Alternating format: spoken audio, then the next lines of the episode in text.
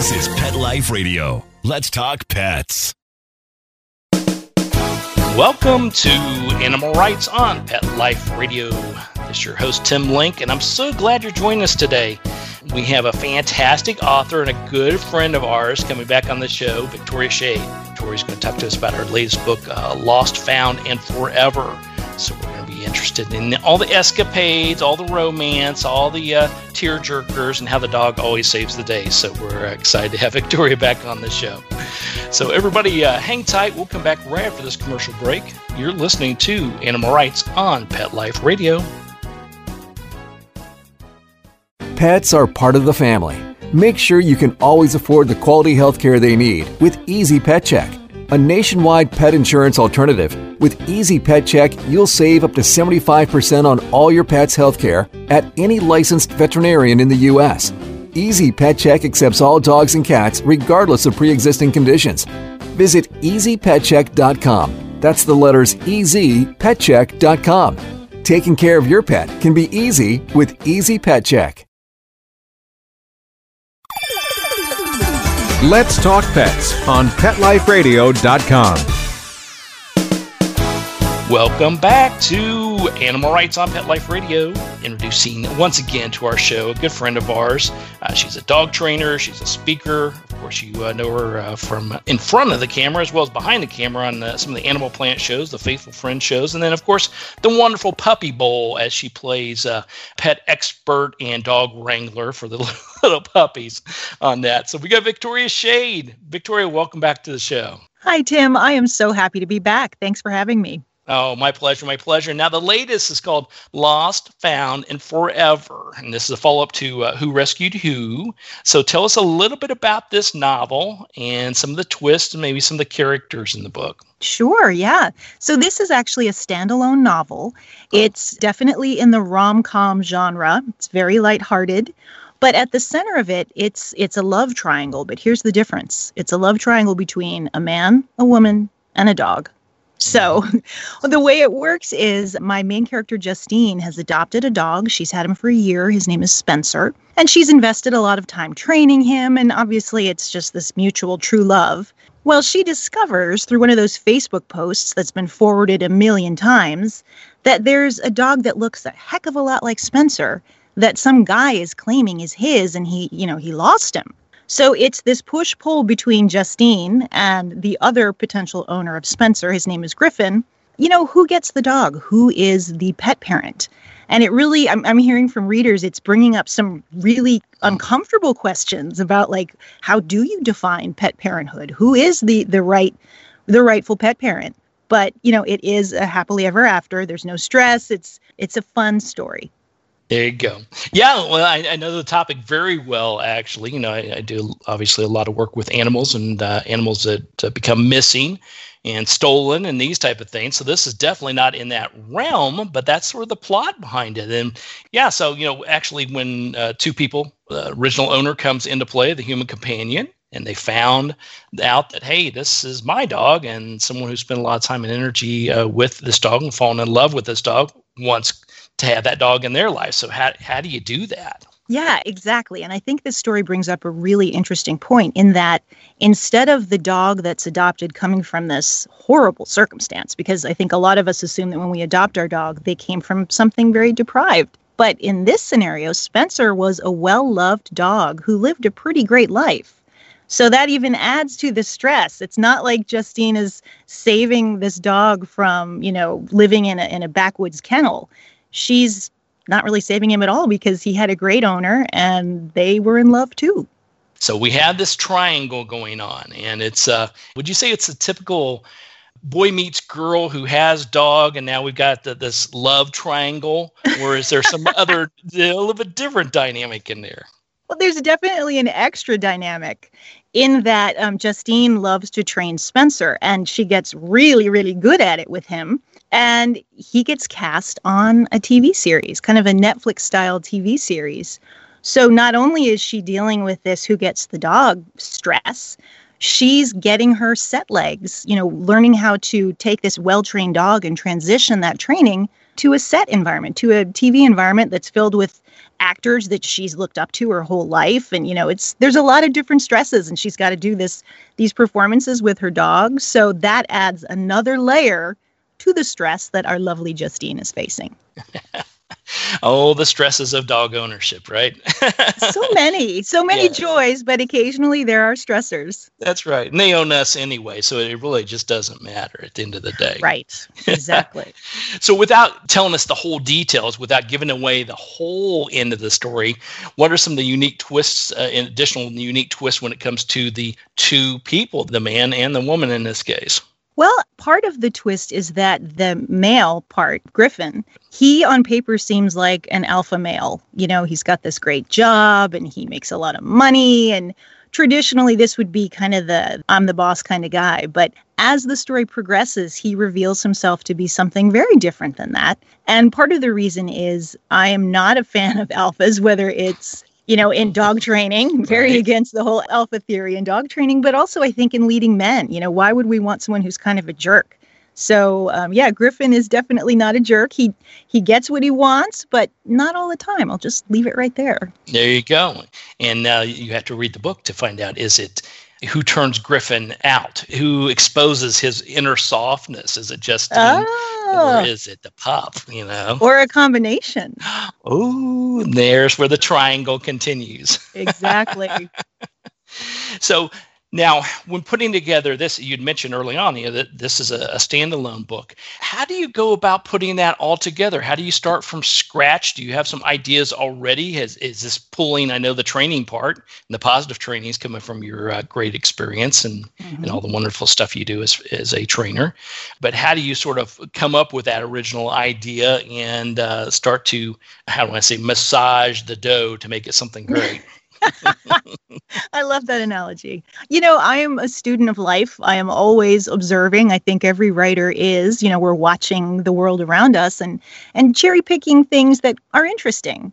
I have a notebook. I keep lots of notes on, you know, what ifs or even lists of things that I love, you know, tropes that really appeal to me in other movies or books and everything kind of I don't know, is there a dough analogy here? Everything rises together, and then I have this ready to bake loaf of bread. But definitely the training aspects, the stuff, my professional knowledge of working with dogs always comes into the plot.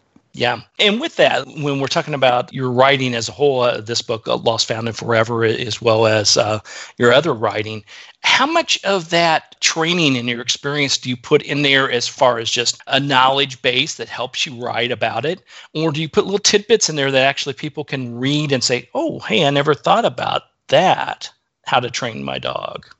both i hope you know mm-hmm. i weave in i think it's unconscious that i weave in you know the way dogs react maybe the even the body language that they exhibit so that's kind of second nature to me but then i also maybe a little heavy handed sell my positive training message because it's so important that we train with kindness that's it. Um, so yeah, but there's always news you can use. I think every reader will glean one or two things that where they look at their dog and say, "Well, never knew that. I'm going to try that." That's right. And then when they do and it works, they're like, oh my gosh, I can't believe this. I'm going to buy all her books forever and ever.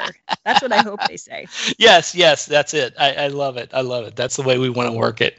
Right. And, uh, and I'm totally on board with you. Positive training, positive reinforcement, positive praise always wins out at the end of the day. And uh, when you're a, an alpha leader, trainer, or a person, uh, it may work for a little while, but then, uh, yeah, then the dog stops, starts ignoring you, and, and so is the woman, and so does the people around you. So it's always better to, to be positive and provide positive training and positive reinforcement with your animals, as well as positivity around everything that you do and not just that you know it's we've learned so much and about the way animals learn and when you know better you should do better so there's no excuse to use outdated methodologies that hurt your relationship with your dog really. And that's the beauty of, of science-based positive reinforcement training is we can prove it. It's based in science. It's not whispering or magic. It is science that you can replicate. So that's truly the core of it and plus it does wonderful things for your relationship there you go just like it did in this relationship book right indeed indeed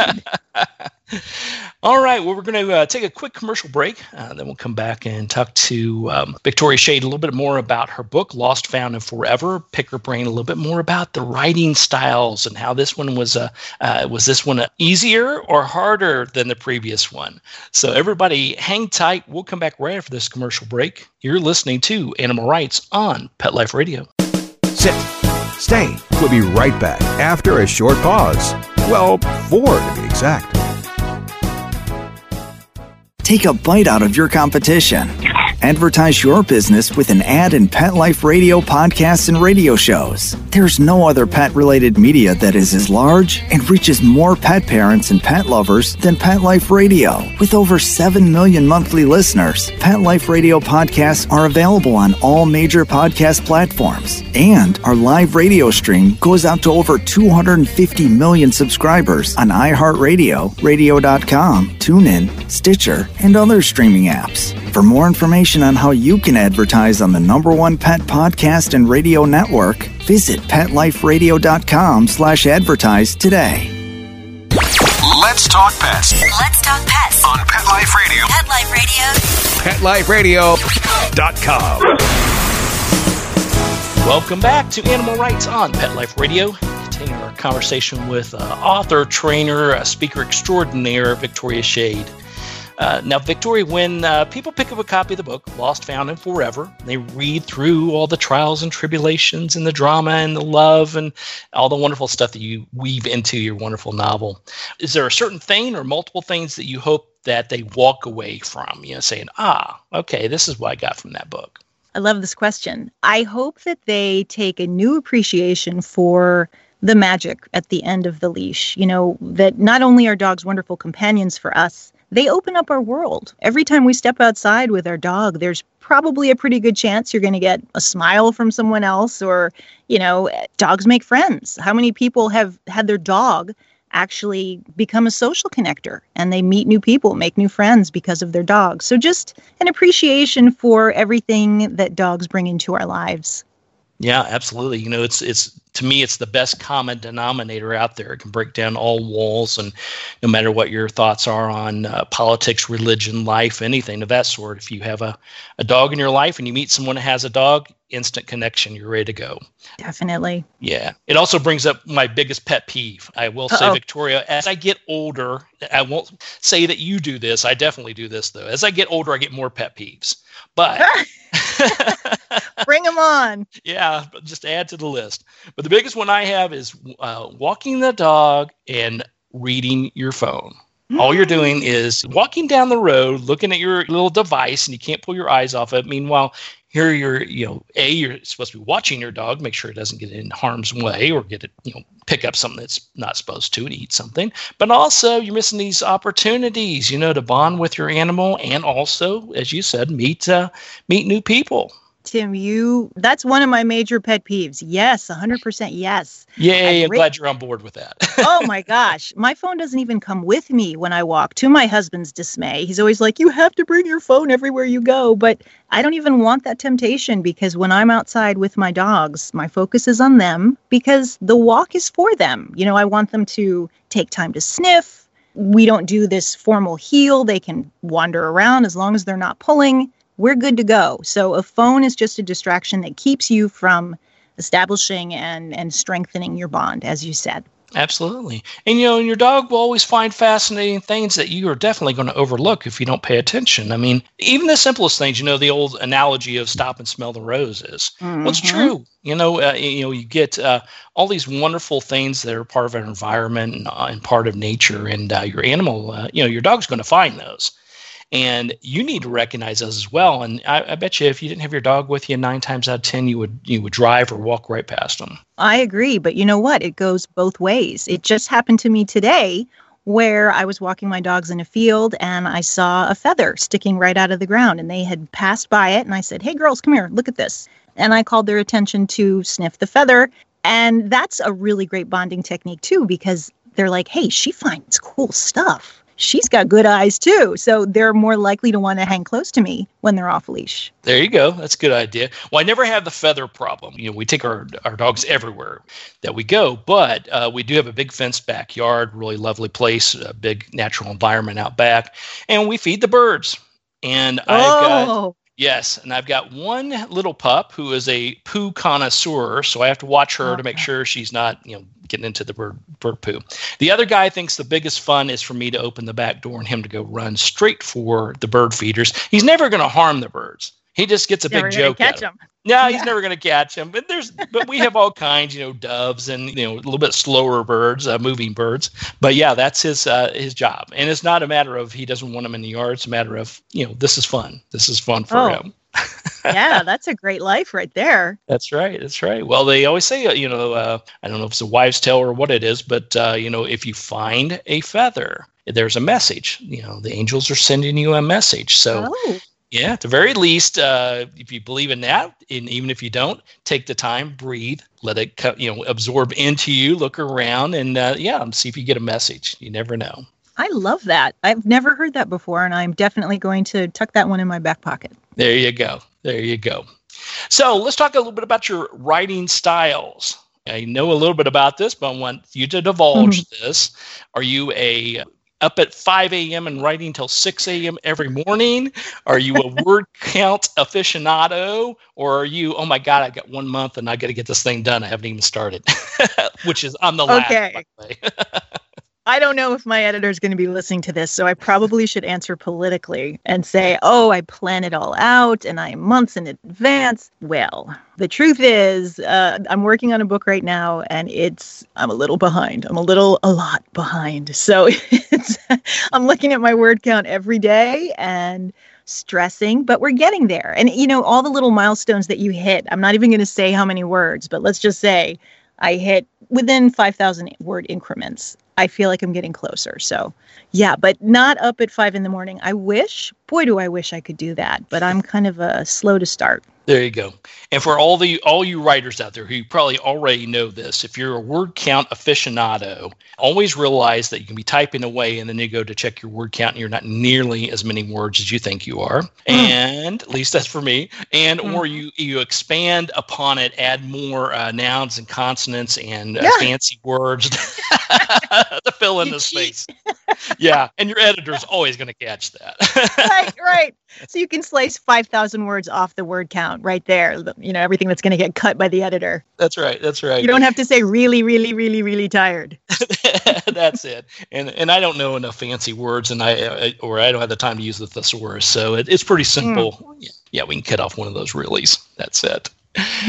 All right, so we, we talk about the writing and uh, the next books. You know, the, the thing is, are you uh, to a point in your career as an author and as a writer that you are uh, establishing goals as far as how many books that you're wanting to do or what kind of writing you're wanting to do in addition to uh, publishing? Or is it more of driven towards the fact that, uh, you know, you, you've done fantastic work, got some great books out there, and it's continuing on. and so they're asking you to turn them out? I am very driven about my career and I hope that I can keep writing books forever and ever and ever. That's my goal. And, you know, as far as how we determine, you know, what comes next, that's just brainstorming with my wonderful publisher, Berkley. And, you know, like I said, I'm working on this next book, which will be out next year. It's called Dog Friendly, and it stars a veterinarian so that's a stretch for me, you know, definitely someone in the pet world, but I, I'm working with a couple of veterinarians who are fact checking me on things. You know, I'll, I'll be talking about a wound. Uh, you don't even want to know what kind of wound. It, it, it's a very happy story, but just, you know, things happen in vet offices. Anyway, let's just leave it there. Let's yeah, not talk yeah, about well, wounds. We'll dangle the carrot, but that's fascinating because, you know, it's a, a lot of people think you may think that you know you put together a novel it's basically just character driven and come up with a nice storyline which is very true but there's a lot of research going into it especially like you said if you're now asking the scientific mind asking the veterinarians for their input you got to get it right but yet on the other hand you don't want to make it so uh, how do i want to say it? I don't want to go back to school and read a textbook. I want to read a novel right. about a nice puppy and uh, a happy romance and these type of things Definitely. There is a happy medium between the two of them, but my goal is to do veterinarians justice because their work is so difficult. And, you know, part of what this story deals with is compassion fatigue. And there was a, a recent kind of Facebook push to wake people up to what veterinarians go through in their job. And that's definitely something I'm, I'm facing. You know, it's a heavy topic. Veterinarians have a, one of the highest rates of suicide in their profession. So, you know, my goal in this book, even though this will also be a light-hearted rom-com, is to do veterinarians justice and shine a light on what they do and what they go through. Absolutely, it's a it's invaluable resource, and uh, you know the vets and vet techs and all the people associated in that industry, uh, we we've got to have them to take care of our animals, and it is it's tough work. It's it's uh, heartache work a lot of times. You know, pulls at their heartstrings, and uh, and also difficult because they got to keep up on everything. It, it's a constant changing in, environment, uh, always new uh, new treatments and new things to do uh, and to learn, and so you have to uh, you know keep abreast of those to offer your clients uh, the best options for their their pets. Well, speaking of clients, it's also potentially a thankless job. So, you know, if I can give any everyone advice, say thank you to your veterinarian. They're doing their very best to help your dog stay happy and healthy. There you go. That's good. Good advice. That's good advice, and maybe some puppy kisses go along the way. That will. That will right. Definitely. All right. Well, we're coming to the end of the show today. I uh, want to thank Victoria. Always great to talk to you. Everybody go out and pick up a copy of the book. It's called Lost, Found, and Forever. Wonderful cover. I won't give it away, but it's a little terrier, little cute, cute thing. So uh, I love the cover. Love everything about it. And uh, congratulations once again on a, a wonderful, wonderful novel. Thank you so much, Tim. It was great to be back with you again, and I hope to chat with you next year too. Absolutely. Look forward to it. Thanks again. All right. Well, we're coming to the end of the show today. I want to thank everyone for listening to Animal Writes on Pet Life Radio. I want to thank the uh, producers and sponsors for making this show possible. Obviously, we had a whole plethora of wonderful shows and wonderful hosts and talent and guests at Pet Life Radio. So you go to petliferadio.com and check them all out. Uh, if you have any questions, comments, or ideas for this show, just drop us a line at Pet Life Radio. We'll be glad to answer your questions, entertain your comments, and bring on the people you want to hear from most. So until next time, write a great story about the animals in your life. Put it in a book, a novel, a blog. Just get it out there in writing, and who knows? You may be the next guest on Animal Writes, Pet Life Radio. Have a great day. Let's Talk Pets every week on demand, only on PetLifeRadio.com.